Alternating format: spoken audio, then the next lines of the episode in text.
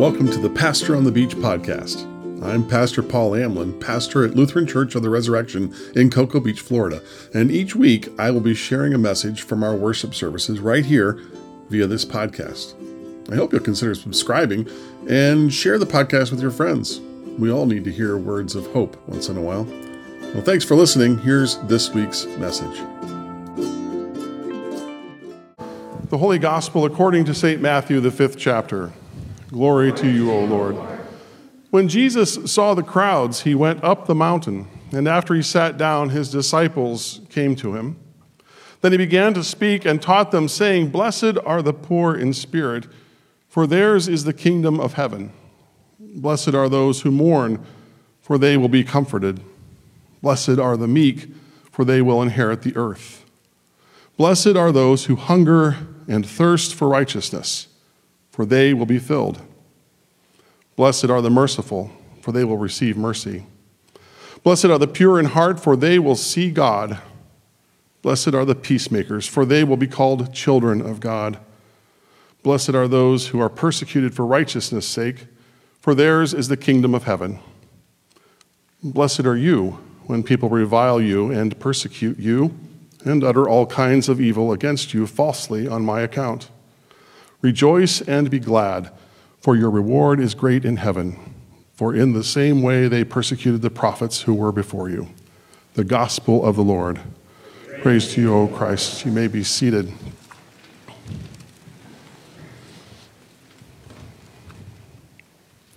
Grace and peace to you in the name of Jesus. Amen. This is a little tricky. I'm not sure how to do this. I have to figure out how to do this. Today is one of the days uh, in the church year which is more profound, more meaningful, more memorable. All Saints Sunday is the day when we, with some intentionality, give thanks for all the saints who have come before us, but especially we remember the ones that we've loved who have died in the past year or beyond, who were a witness to the faith for us, who had a profound impact on our own life of faith. On this day, more than any other, we are given an opportunity to express our gratitude to God for the gift of the light of hope that we have seen in those who have died in the faith. So I want to invite you to take just a moment to either reflect if you're not feeling like talking, or to turn somebody and just Tell them the name of somebody who was a gift for you in your own faith. Who is somebody who has died, who was an important person in your faith? And if you have just a second to do it, say maybe why. So, can you do that real now? Just turn to somebody, find somebody else to talk to. Everybody here is pretty friendly. Just have a conversation real quick. Who's somebody that mattered to you in your faith?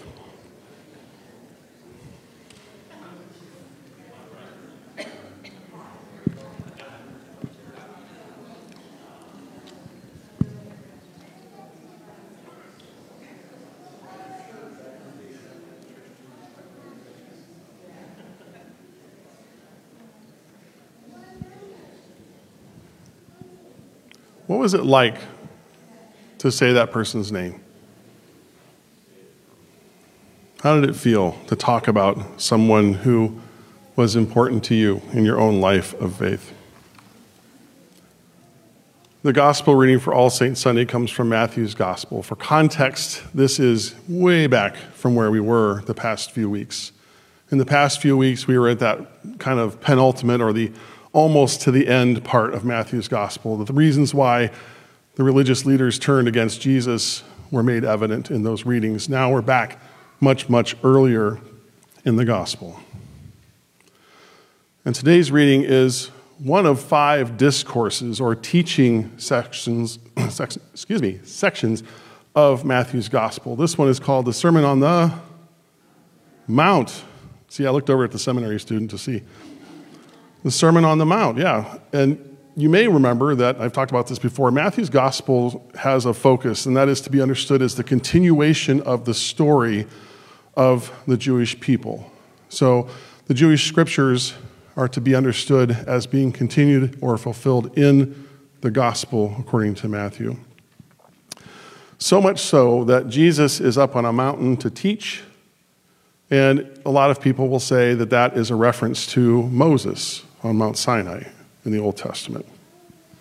These discourses or teachings are about teaching the people how to live, what it's like to be a follower of Jesus, how that should shape your identity, how it should change your lifestyle, why it matters lived out that you are a follower of Jesus. The first half of these blessings are about people's relationship with the occupying force, the Romans, who are the ones that have their foot on the necks of the Jewish people. And then the second part of them are about their lives in relation to God's kingdom. So the word translated here also as blessed, um, probably there's a strong argument to be made that it could be translated as happy. You probably heard these, uh, these readings before as happy are they or happy are those, as opposed to blessed, right? And that's only important for the fact that I think there's a thread that runs through all of our readings for today, and that is hope and happiness. Hope and happiness. So, what do you think of when I say hope and happiness? Some people say, oh, it's, it's emotions, right? Well, yeah, you could see, you could see it as being emotions. I posted that question on Facebook earlier this week and got a whole bunch of responses, more than I ever expected I would get. One of the responses came from uh, a friend who's a young adult from my previous congregation and sometimes uh, bowling rival, Highbury. Um, we bowled one time and it was hilarious. I can tell you that story later. She said, Happiness, in my opinion, is the joy of something that has already happened or is currently happening.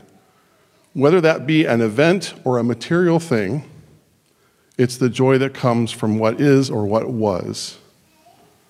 What is or what was.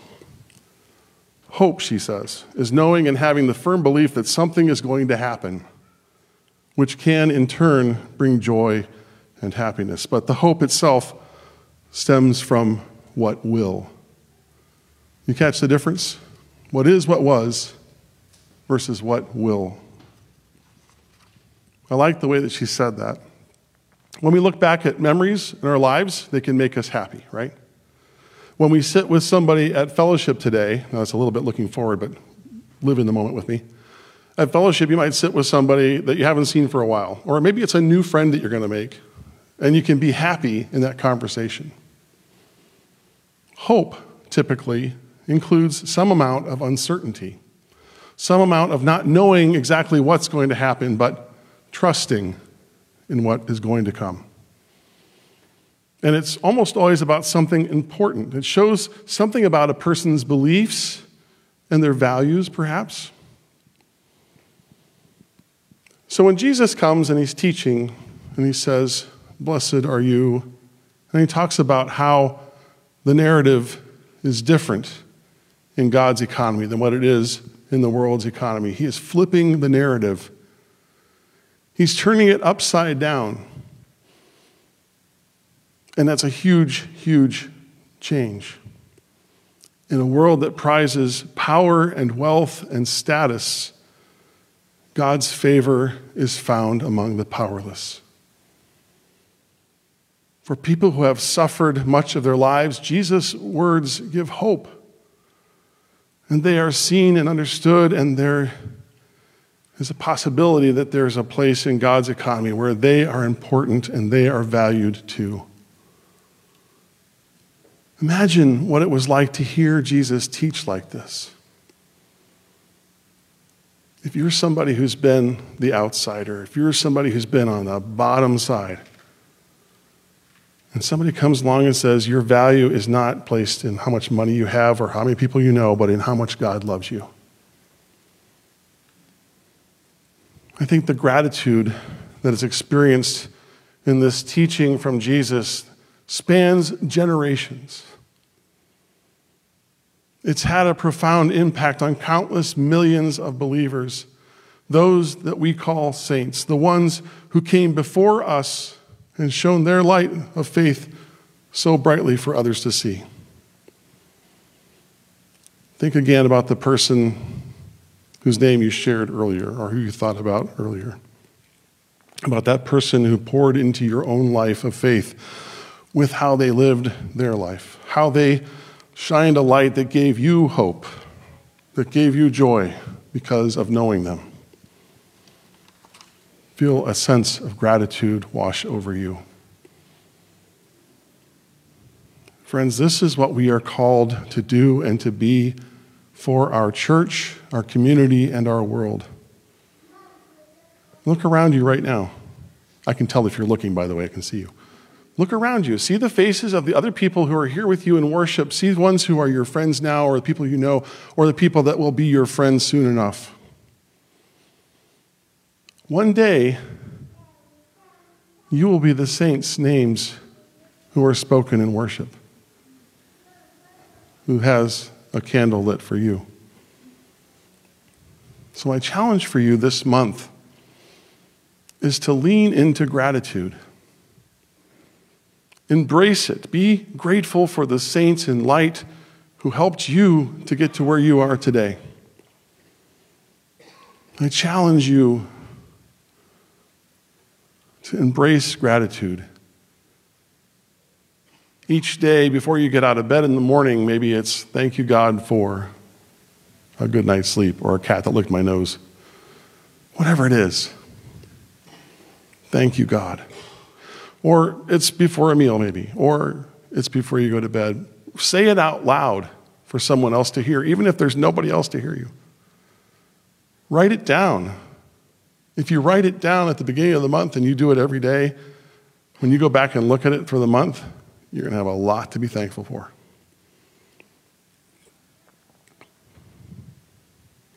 Be filled with, consumed by gratitude because in gratitude we are made stronger.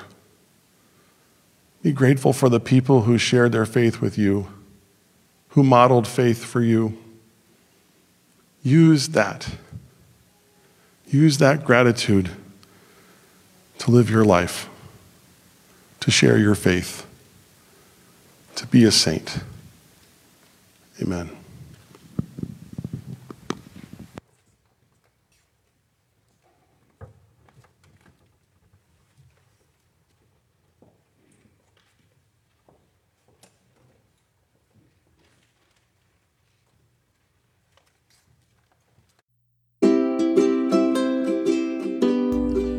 Thanks for listening. I hope that this week's message has given you something to think about and given you hope that you are loved by God. To learn more about Lutheran Church of the Resurrection, please visit goresurrection.com. If you'd like to support this podcast or any of the amazing ministries at Resurrection, please visit our website giving page.